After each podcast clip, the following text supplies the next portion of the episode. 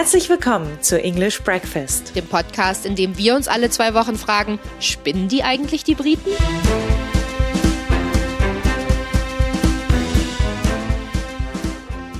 Und heute feiern wir mit der Queen. Woohoo! Die hat nämlich heute auf den Tag genau 70-jähriges Thronjubiläum.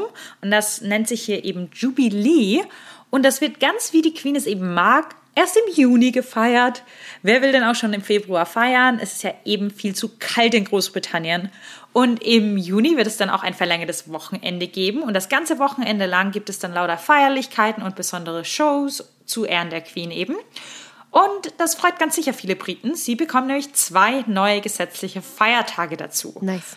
Und wir haben uns dann gefragt, wenn die 2 neue gesetzliche Feiertage dazu bekommen, wenn irgendwas Tolles mit der Queen passiert, kriegen die auch wieder welche weggenommen? Weil irgendwann gibt es ja nur noch Feiertage und keine Arbeitstage mehr. Muss man nicht mehr arbeiten. Wir haben uns nun also zu diesem für die Queen wirklich sehr, sehr wichtigen Tag gedacht, wir sprechen in dieser Folge mal über die größten Meilensteine der Queen, die witzigsten Sprüche, die sie so gebracht hat, und wir hoffen jetzt einfach mal, dass das für uns hier nicht das Aufenthaltsrecht kündigt, aber wir setzen uns mit der Frage auseinander, wie würde das eigentlich aussehen, wenn die Queen oder generell die Royal Family nicht mehr Staatsoberhaupt wären, sondern eben die Briten ihr Staatsoberhaupt dann wählen könnten. Wir haben uns nämlich mal die Statistiken angeguckt und laut einer YouGov-Umfrage sind 61% der Briten für die Monarchie. Aber wenn man sich dann die 18- bis 24-Jährigen angucken, die ja später dann irgendwann alles hier entscheiden, die ja da unterstützen nur noch 31% die Monarchie und 41% würden lieber ihr eigenes Staatsoberhaupt wählen. Fangen wir aber erstmal mit was Witzigem an. Leichtes. Die Queen soll ja wahnsinnig viel Humor haben und ehrlich gesagt kann ich mir das bei ihr auch sehr gut vorstellen. Die denkt sich wahrscheinlich oft irgendwie, was mache ich hier eigentlich? 70 Jahre, immer dieses blöde Protokoll. Und zum Beispiel ist sie dafür bekannt, dass sie anstelle von Weihnachtsgeschenken auch gerne Scherzgeschenke mag. Hier Meghan soll ihr zum Beispiel mal einen singenden Hamster geschenkt haben und darüber soll sie sich wirklich sehr gefreut haben. Und sie liebt offenbar auch gute Streiche, auch wenn sie derjenige ist, dem die Streiche gespielt werden. Und hier mal 3 der lustigsten Dinge, wie ich finde, ist eine sehr persönliche Auswahl, die Queen gemacht hat. Und zwar Nummer 1. Es wird berichtet, dass die Queen bei einem Spaziergang über das Gelände von Balmoral mit ihrem Schutzoffizier einige amerikanische Touristen getroffen hat und irgendwie wurde dann deutlich, dass die sie nicht erkannt haben. Und dann haben die sie gefragt, haben sie die Königin jemals getroffen? Und sie hat gesagt, nee, aber der Schutzmann, der schon. Und Nummer 2, im Jahr 2007 war die Queen im Weißen Haus in Washington, in Amerika. Und während der Begrüßungszeremonie hat der damalige Präsident George W. Bush fälschlicherweise gesagt, dass die Queen den Amerikanern damals geholfen hat, ihre 200-Jahr-Feier im Jahr 1776 zu begehen und nicht 1996, wie es nämlich eigentlich war. Er hat dann sich schnell korrigiert, aber die Queen konnte das nicht so richtig loslassen und hat dann, als sie ein offizielles Abendessen hatte, 2 Tage später ihre Rede mit den Worten begonnen. Ich habe mich gefragt, ob ich diesen Toast mit den Worten beginnen sollte, als ich 1776 hier war. Sie ist alt, aber so alt ist sie dann doch nicht. Und Nummer 3 meiner Favoriten ist, da hat sie sich gestritten mit ihrer Mutter und dann hat die Mutter quasi zu ihr gesagt, was glaubst du denn, wer du bist? Und dann soll die Queen gesagt haben, die Königin, Mutti, die Königin. Das ist ein Klassiker, also da kann die Mutti nicht sagen, also wer bist du denn eigentlich, wenn du die mächtigste Frau im Land bist? Ja. Aber mal Spaß beiseite, es ist ja eigentlich schon ein Riesenmeilenstein für die Queen, 70 Jahre Thronjubiläum und die Regierungszeit von Königin Elisabeth II., so wie der Titel ist, die gab es eben seit 1952 und das war eine Zeit des raschen und auch turbulenten Wandels. Vor allem Großbritanniens Stellung in der Welt, seine Wirtschaft, die Form und die Strukturen der Gesellschaft haben sich extremst verändert über diese Zeit und viele traditionelle Institutionen haben darunter auch gelitten. Die Königin, das sagt man hier auch immer, hat in dieser Zeit selbst den Weg der Krone vorgezeichnet. Mit ihrer Hingabe und ihrer Pflicht und ihrem ruhigen Pragmatismus und immer diese Regeln folgen und alles ganz stur durchziehen, hat sie in dieser turbulenten Zeit so einen ganz bestimmten Weg für die Monarchie gefunden. gefunden. Ne? Mhm. Und sie hat es irgendwie geschafft, dass sie eine Verkörperung der nationalen Identität und vor allem Kontinuität geworden ist. Und sie und ihre Familie nehmen eben an zahllosen Formalitäten teil und geben dem Land so in dem Sinne eine ruhige Konstante in der Gesellschaft. Königin Elisabeth II. Ist die am längsten regierende Königin des Vereinigten Königreichs und gehört zu den am längsten regierenden Monarchen in der Geschichte der Welt. Das ist doch cool, oder? Wow. Heute, der 6. Februar 2022, das ist das Platinum-Jubiläum der Königin, die dann vor 70 Jahren auf den Thron gestiegen ist, nach dem Tod ihres Vaters König George VI. Um das mal im Kontext zu sehen, das ist das Jahr, in dem Singing in the Rain veröffentlicht wurde, der erste Impfstoff gegen Polio entwickelt wurde und 4.000 Menschen im Dezember des Jahres in London wegen Luftverschmutzung gestorben sind, wegen dem Smog. Und im gleichen Jahr sind auch David Hasselhoff, Patrick Swayze, Wladimir Putin und Liam Neeson geboren. What? Die Urknalltheorie zur Entstehung des Universums wurde damals zum ersten Mal aufgestellt. Und in Südafrika wurde Nelson Mandela verhaftet und Konrad Adenauer war deutscher Bundeskanzler. Das war alles 1952, als sie gekrönt wurde. Sie war zur Zeit ihrer Krönung 25 Jahre alt, als sie den Thron bestieg. Und sie war das älteste Kind von König George VI. Und die nächste in der Thronfolge deshalb. Wer ist denn nach ihr in der Thronfolge, Katharina? Weißt du das denn? Oh ja, ich kann sogar noch weitergehen. Als erstes kommt Charles, dann kommt William, dann kommt George, Charlotte, Louis, Harry, Archie, Lilibet, Andrew, Beatrice, Eugenie, Edward, Sophie und weiter weiß ich nicht. Das ist schon ganz schön weit, tatsächlich. Weißt du zufällig auch einfach, weil ich gerne Quizze mag und weißt du, welcher Royal an seiner Hochzeit einen Trauzeugen hatte, der höher gestellt war in der Thronfolge als er? Harry. Ja. Weil der hatte William. Ich habe nicht gestern eine Quizshow geschaut und das war eine Frage und ich dachte, ich muss das Katharina mal fragen. Das war der einzige Royal tatsächlich, der an einer Hochzeit einen Trauzeugen hatte, der höher gestellt war in der Thronfolge als er. Krass. Am 9. September 2015 wurde Königin Elisabeth die dann am längsten regierende Monarchin des Vereinigten Königreichs und überholte damit ihre Urgroßmutter Königin Victoria, die mehr als 63 Jahre lang regierte.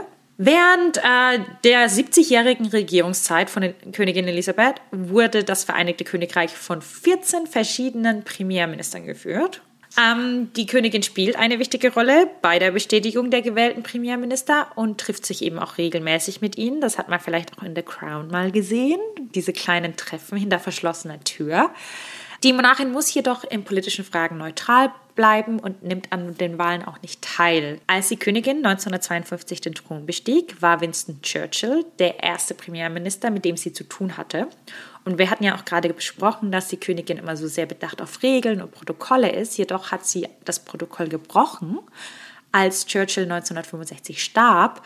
Und zwar ist sie dort vor seiner Familie sogar bei der Beerdigung aufgetaucht. Wow. In der Regierungszeit der Königin fielen viele bedeutende königliche, nationale und weltweite Ereignisse, von der Gründung der Europäischen Union bis zum Irakkrieg und dem Austritt des Vereinigten Königreichs aus der EU. Im Jahr 2011 stattete die Königin Irland den ersten Staatsbesuch eines Monarchen ab, was angesichts der angespannten historischen Beziehung zwischen den beiden Ländern ein sehr bedeutender Moment in der britischen und irischen Geschichte darstellte. Und wenn man sich das mal überlegt, das war erst 2011. Wow. Okay. Dass es den ersten Staatsbesuch eines Monarchen gab. Ja. Die Königin ist derzeit das Staatsoberhaupt von 15 Ländern, die alle zum Commonwealth gehören. Das ist einer von 54 Mitgliedern umfassenden Gruppe von ehemaligen britischen Kolonien mit einer Gesamtbevölkerung von 2,5 Milliarden Menschen. Und sie hat das auch selbst gegründet, das Commonwealth. Ja. Fun Fact. In den 1960er Jahren wurden dann mehr als 20 ehemalige britische Kolonien unabhängig. In dieser Zeit nahm die Einwanderung aus den Commonwealth-Staaten in das Vereinigte Königreich dann auch zu. Im Laufe der Jahre haben 17 Länder die Königin als Staatsoberhaupt abgesetzt und wurden zu Republiken. Vielleicht könnt ihr euch auch erinnern, im November 2021 jetzt erst wurde der karibische Inselstaat Barbados, das jüngste Land, das die Queen nicht mehr als Staatsoberhaupt hat und unabhängig geworden ist. Und dafür haben sie aber Rihanna als ihr nationaler Treasure, als ihr Nationalschatz ernannt. Finde ich richtig super, hätte ich auch gemacht.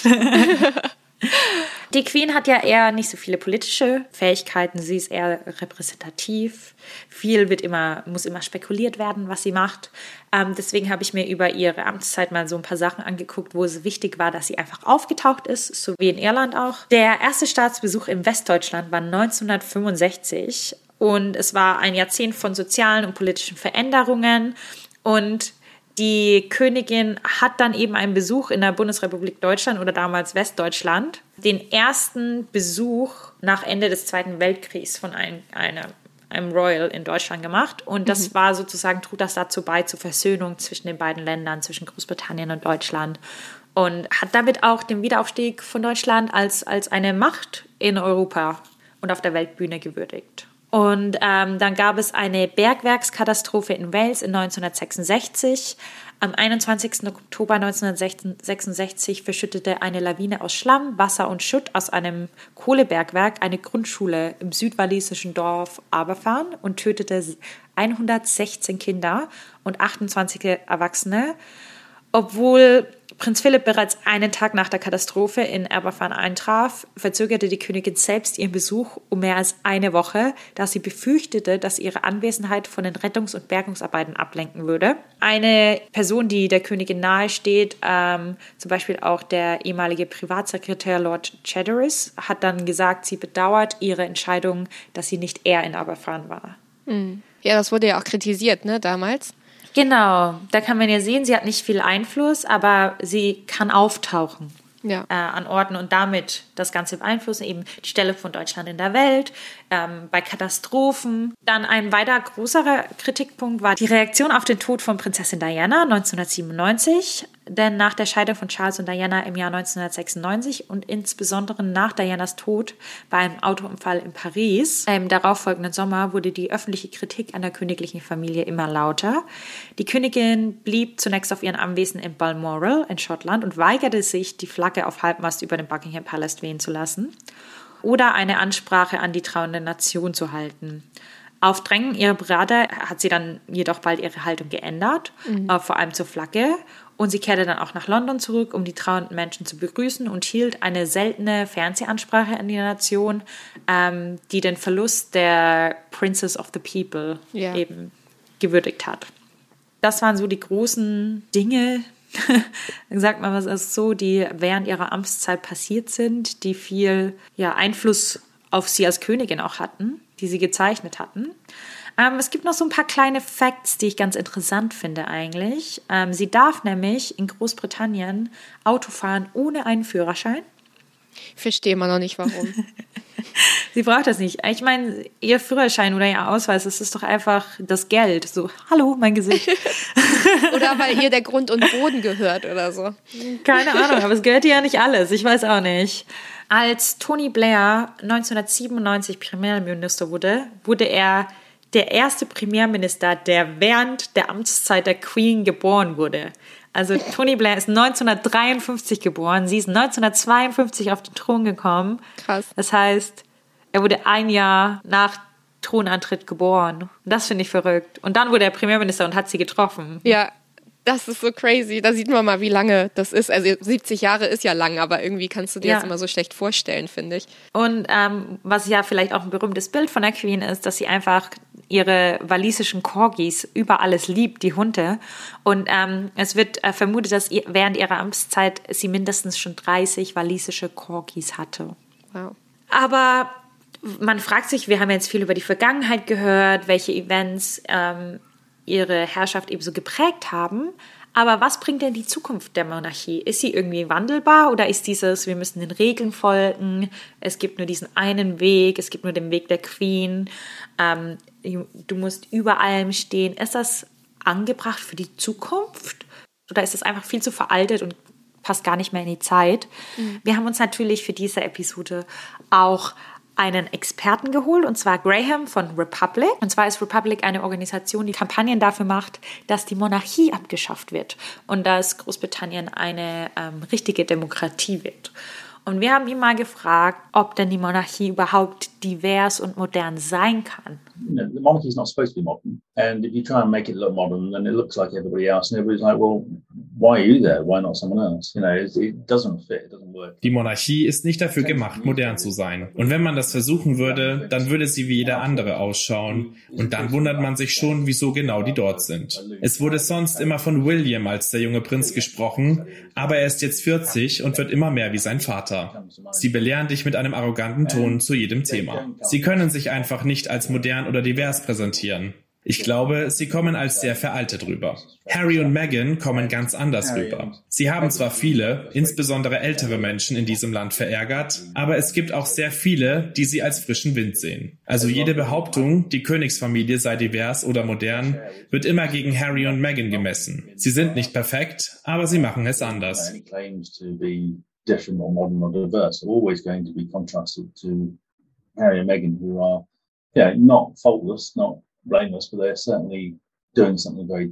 Wenn ihr jetzt gerade gedacht habt, oh, Republic, das sagt mir irgendwie was, vielleicht kennt ihr es, das war ja auch überall in der Presse, also nicht nur hier, sondern auch weltweit.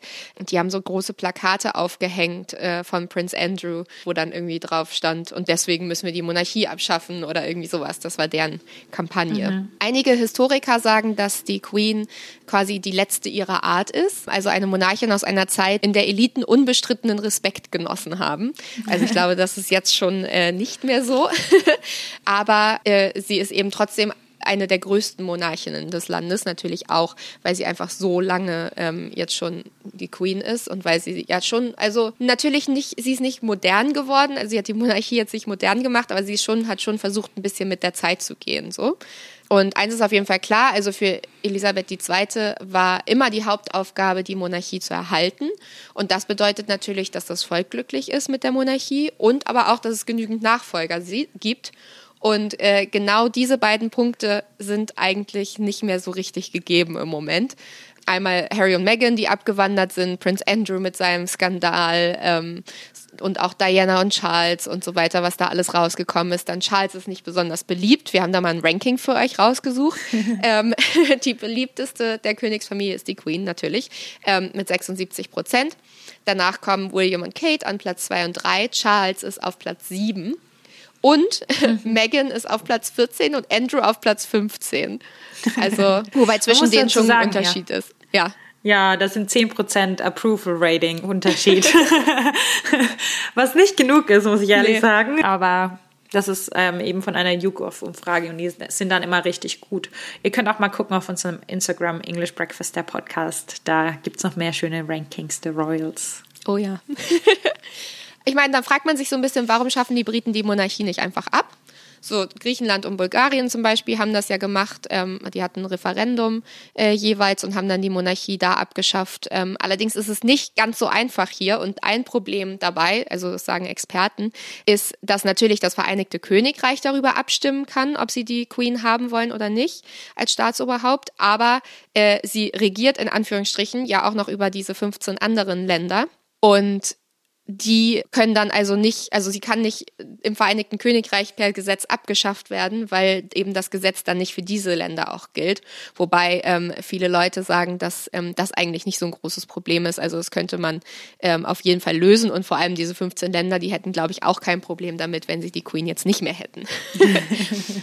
Wir haben Graham aber auch nochmal gefragt, wie das denn für ihn, für jemanden, der eben jetzt dafür Kampagnen betreibt, dass die Monarchie abgeschafft werden soll, wie sich das für ihn anfühlt, dass wir jetzt dieses 70-jährige Thronjubiläum feiern. Jubilee in and of itself is not something to celebrate. You know, the longevity in public office is usually a sign of something going wrong. Das Jubiläum ist kein Grund zum Feiern. Sehr lange Amtszeiten in öffentlichen Ämtern sind normalerweise ein Zeichen dafür, dass etwas falsch läuft. 70 Jahre ist eine sehr lange Zeit für eine Person in diesem einen Job. Mir fällt auch nichts ein, was sie in den letzten 70 Jahren Wichtiges gemacht hat. Dieses Jubiläum ist auch eine Erinnerung daran, dass wir dem Ende ihrer Herrschaft nahe kommen. Und es ist völlig offen, was dann passieren wird. Sie ist die Monarchie. Sie bringt das alles zurück zu einer vergangenen Zeit, als Dinge noch mehr Sinn ergeben haben. The monarchy, you know, she is the person that ties it back to another era when these things sort of seem to make more sense. Ja, also wir haben uns jetzt einfach mal überlegt, was würde denn mit der Königsfamilie passieren, wenn sie nicht mehr das Staatsoberhaupt liefern würde? Die Königin müsste aus dem Buckingham Palace ausziehen. Also sie müsste nicht alle ihre königlichen Residenzen abgeben, aber sie müsste den Buckingham Palast abgeben, der ja Arbeits- und Wohnsitz für die britischen Monarchien war.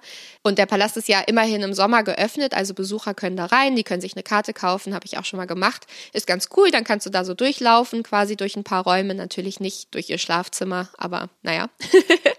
Weil im Sommer ist ja die Queen in Balmoral und macht da Urlaub. Also wenn die Queen quasi nicht mehr die Queen wäre und nicht mehr Staatsoberhaupt, dann könnte der Buckingham Palast einfach so eine Touristenattraktion werden. Das wäre eigentlich kein Problem. Der Palast ist Eigentum vom Crown Estate und das gehört Queen Elizabeth, aber nur solange sie Monarchin ist. Also wenn sie nicht mehr Staatsoberhaupt wäre, dann würde das Crown Estate sozusagen dem Land übergeben werden oder ne, der Politik sozusagen. Mhm.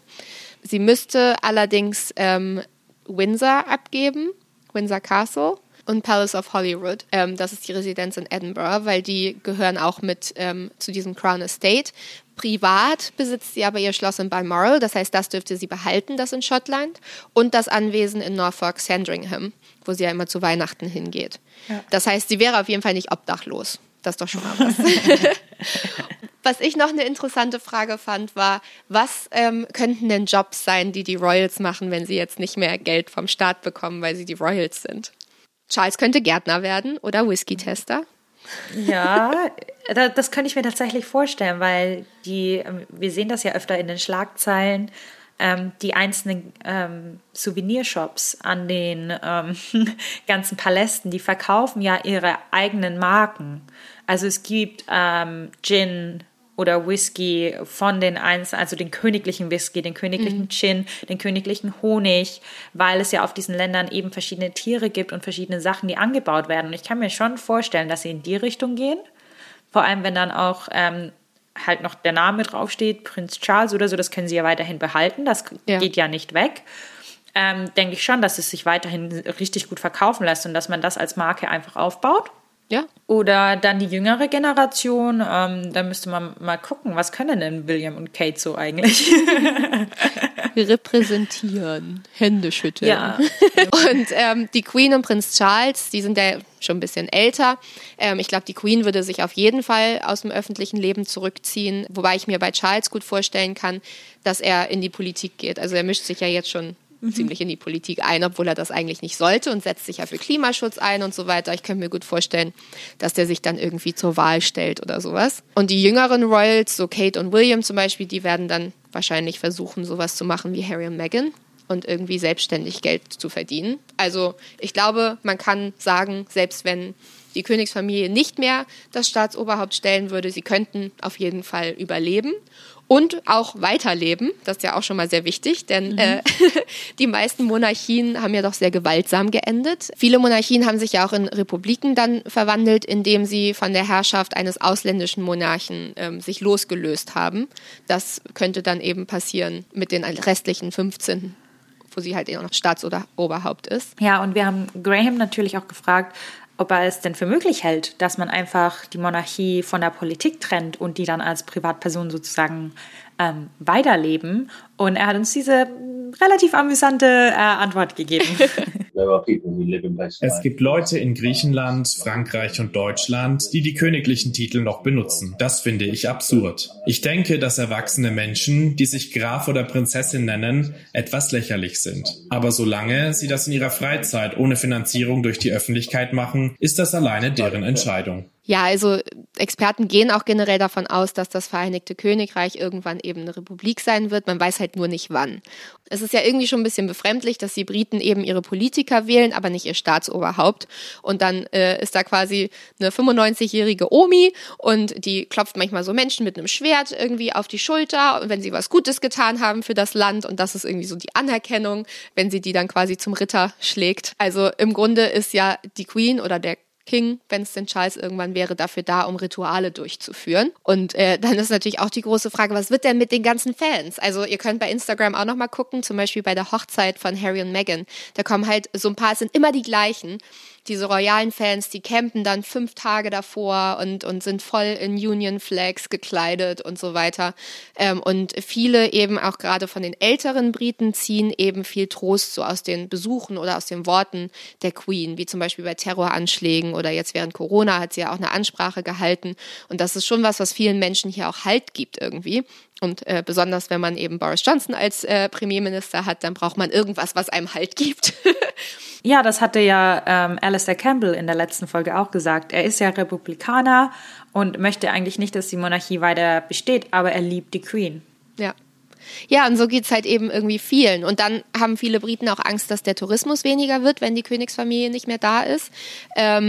Denn die bringen ja laut Hochrechnungen irgendwie 550 Millionen Pfund irgendwie jedes Jahr hier rein, dadurch, dass eben Leute hierher kommen, um sich den Buckingham Palast anzugucken oder Windsor, die wollen halt den Royals irgendwie nah sein.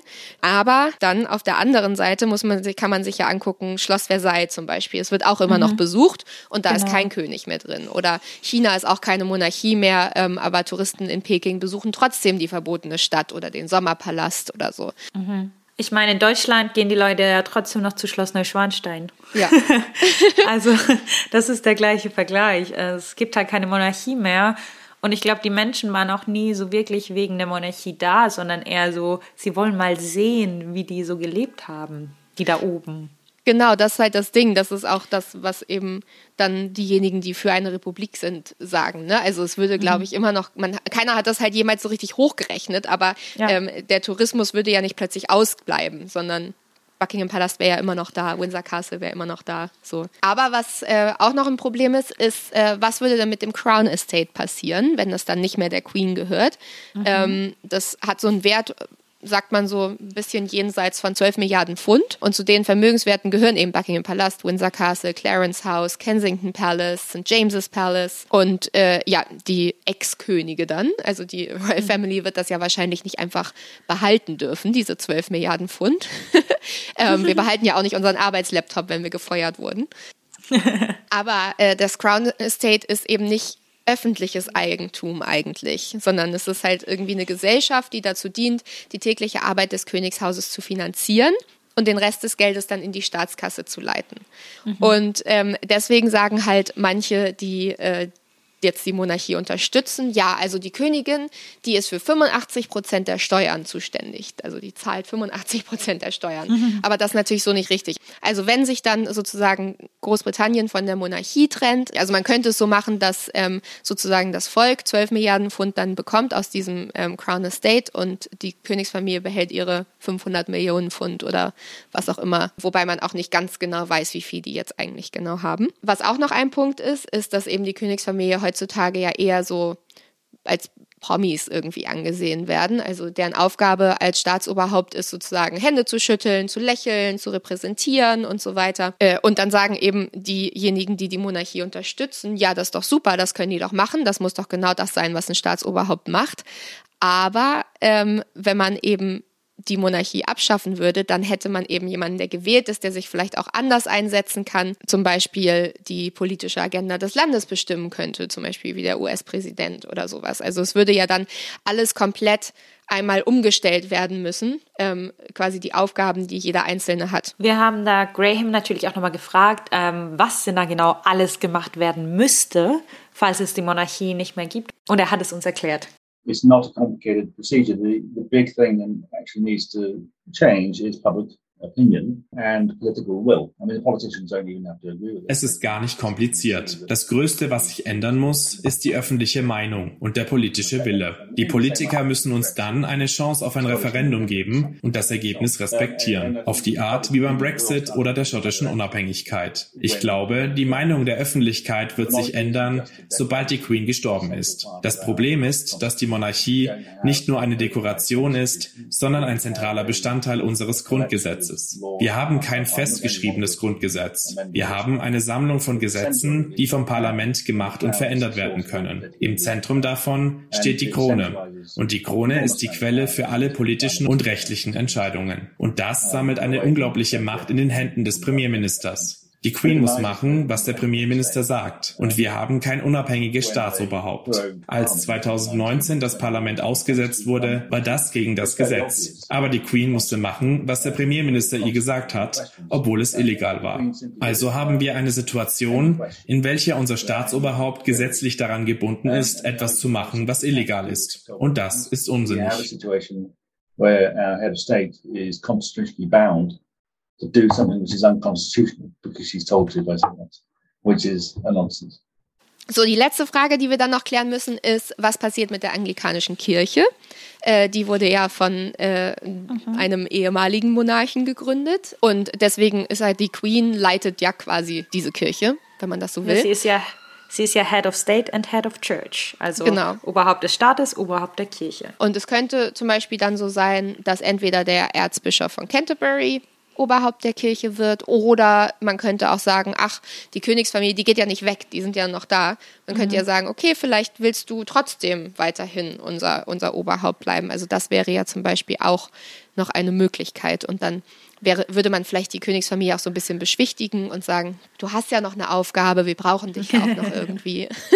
Also, was ich mich noch gefragt habe, wenn wir die Monarchie abschaffen würden hier im Vereinigten Königreich, was würde aus den ganzen Charities werden, denen die vorsitzen? Wer leitet die dann? Wenn die Königsfamilie keine politische Funktion mehr hat, also das heißt ja nicht, dass sie ihre Wohltätigkeitssachen nicht mehr machen dürfen, weil das ist ja eine private Entscheidung, die zu machen. Das ist ja nicht Aufgabe eines Königs, einer Königin, eines Prinzen. Das machen die, weil sie die Aufmerksamkeit haben, weil es Herzensangelegenheiten sind. Es war ja Diana, die hat ja auch, nachdem sie nicht mehr mit Charles verheiratet war, auch noch weiter ihre Wohltätigkeitsorganisation gemacht. Ja, das stimmt. Das ist einfach humanitäre Arbeit. Ja. Und was passiert mit dem, zum Beispiel mit dem Duchy of Cornwall oder Lancaster oder so? Weil, also im Moment ist es ja so, dass in London zum Beispiel, wenn du ein Haus kaufst, dann kann es gut sein, dass du nicht den Grund und Boden mitkaufst, auf dem das Haus steht. Und das liegt daran, weil eben den Lords sozusagen dieses Ganze gehört. Würde das dann auch abgeschafft werden? Müsste dann diese Lords, die ja jetzt nicht in der Thronfolge oder so sind, müssten die das auch abgeben? Nee, das ist eine separate Angelegenheit. Das ist keine politische Angelegenheit, vor allem auch bei Prinz Charles. Das ist ja mit der Duchy of Cornwall.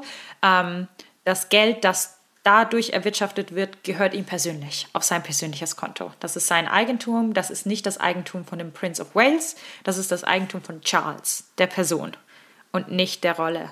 Ja, aber ich meine, die Einkünfte zum Beispiel, die Charles davon hat, das sind ja Sachen, die davon kommen, dass es die Monarchie existiert. Weißt du, diese ganzen Regeln mit dem, wenn jemand kein Testament hat, dann geht das ganze Vermögen an Charles und so weiter. Ja. Das sind ja Sachen, die müssten ja dann auch abgeschafft werden, weil das ist ja einfach super ungerecht. Das heißt, es dürfte die Duchy of Cornwall und so gar nicht mehr geben, wenn wir die Monarchie jetzt abschaffen. Ja, es ist selbst jetzt schon ungerecht, aber das hat per se jetzt mit der Monarchie als politische Kraft nicht viel zu tun. Das ist eher die Monarchie als traditionelle Landbesitzer. Das ist eher die wirtschaftliche Kraft. Aber das ist ja auch was, worüber sich viele so aufregen, dass es halt wirklich, das ist ja wirklich wie, weiß nicht, damals, als du Zahlungen an deinen Lord abgeben musst, damit du dein Land betreiben darfst und so weiter. Also es ist ja ancient times. Ja, aber das hatten wir ja auch schon. Es gibt ja so viele alte Gesetze, dass es wieder darauf zurückzuführen, dass es eben keine festgeschriebene Verfassung gibt, wo man nachgucken könnte, ja, also wenn das passiert, dann muss man das machen und das sind die Gesetze, sondern das ist Fall bei Fall wird das entschieden mit Präzedenzfällen. Und ich glaube, wenn sich das mal jemand anguckt, nachdem das alles getrennt ist, das Königshaus von der Politik, denke ich, ist das auch einfacher, sich das anzugucken, als jetzt. Ja. Ich meine, die Hoffnung ist natürlich, dass es dann fairer wird. Die Frage ist, ob dem dann auch so wäre. Hier kommt halt ein bisschen drauf an, wer dann hier so an der Regierung ist. Genau. Also es klingt so, als wäre eigentlich das eine gute Idee. Also die Royals würden nicht sonderlich leiden. Die Queen müsste sich endlich nicht mehr ans Protokoll halten. Und Großbritannien darf das Staatsoberhaupt wählen. Win, win, win. Ja. Sag das nicht zu den Royalisten. Aber Katharina, denkst du denn, die Briten spinnen eigentlich, dass sie immer noch eine Monarchie haben? Also es ist für mich ein bisschen unbegreiflich. So, also wie gerade eben diese Sache, dass man dass einem das Land nicht gehört und dass man eben, dass Charles Zahlungen bekommt, wenn jemand sein Testament nicht schreibt oder sowas, das finde ich super absurd und verstehe ich auch irgendwie gar nicht, wie es einfach hier nie passiert ist. Auf der anderen Seite kann ich mir auch nicht vorstellen, wie die Briten jetzt eine große Revolution starten. Und dann habe ich auch noch überlegt, vielleicht ist es auch einfach so, wenn man jetzt zum Beispiel gerade in dieser Zeit mit Corona und so weiter und alles, was da los ist, gerade im Parlament, wenn du eben Boris Johnson und so verrückte Menschen als Regierung hast, vielleicht ist es einfach schön, was zu haben, was konstant ist, so woran du dich festhalten kannst. Also ich glaube, eigentlich spinnen sie auf jeden Fall, aber ich verstehe auch, dass man irgendwas will, was bleibt. Ich weiß, was du meinst. Ich sehe diese Funktion auch so, diese Maskottchenfunktion in Anführungszeichen. Du hast da irgendjemanden liebes, cutes, altes, der so ein bisschen Stabilität und Ruhe reinbringt. Und auf der anderen Seite finde ich das halt einfach verrückt, weil die so unantastbar sind. Mhm. So außerhalb des Gesetzes und der Regeln leben und existieren. Das ist ja das Kleine, dass die Queen keinen Führerschein braucht, um in diesem Land Auto zu fahren. Und das Große, das hatten wir jetzt bei Prince Andrew gesehen, wie lange er beschützt wurde vom Königshaus, von dieser ganzen Firma, wie Harry und Meghan das gesagt haben. Und sie können halt sich viel, viel erlauben, was normale Menschen sich nicht erlauben können.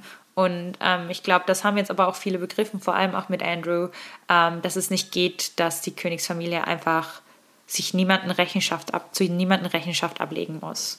Und ich glaube, das könnte es sein, dass es sich dadurch etwas verändert, hoffentlich. Weil ich finde es verrückt. Also ja, dass es das noch gibt, so in der Form. Ja, also ich glaube auch, dass ganz vieles einfach ist, weil die Queen eben sowas, weißt du, die ist halt so die Großmutter der Nation so ein bisschen und gerade für die älteren Menschen und so ist die, glaube ich, auch was so jemand, der Werte irgendwie transportiert und so weiter. Aber wenn jetzt Charles König wird, ich könnte mir sehr gut vorstellen, dass die dann sagen, okay, jetzt ist aber echt, also so, ich glaube, ich habe das Gefühl, das ist immer so eine kleine Ausrede, so, oh, aber wir wollen nicht, dass der Queen irgendwas passiert und wir wollen nicht, dass die Queen traurig ist und so, deswegen dulden wir das jetzt irgendwie hier weiter noch so und so, aber man stelle sich vor, es wären ja nur noch Charles und Andrew irgendwie, die da rumhopsen, dann wäre es so, okay, nee, also jetzt reicht's auch langsam mal. Ja, vor allem bei den jungen Leuten ist das halt so, jetzt auch mit dem Jubiläum, das ist eigentlich total egal in meinem Freundeskreis, dass das passiert. Das Coolste ist nur einfach, dass 2 neue Feiertage dazukommen. Ja. Und die interessieren sich nicht so wirklich für die Königsfamilie, die brauchen das nicht, das hat überhaupt keinen Mehrwert in ihrem Leben, die haben damit überhaupt keine Verbindung. Und ich sehe das halt genauso, weil die fragen dann halt auch, was hat die Königsfamilie jemals für mich gemacht? Wieso gibt's die? Ich habe die nicht gewählt, die vertreten keine meiner Ansichten. Ja. Wieso repräsentieren die mich in der Welt? Eine gute, offene Schlussfrage. Gute, offene Schlussfrage. Falls ihr mehr über die Königsfamilie und die Queen und ihr Jubiläum rausfinden wollt, schaut bei uns auf Instagram vorbei unter @EnglishBreakfast, der Podcast. Oder ihr könnt uns auch eine E-Mail schreiben und uns da mal sagen, was ihr eigentlich von der Monarchie haltet unter englishbreakfast.podcast@gmail.com.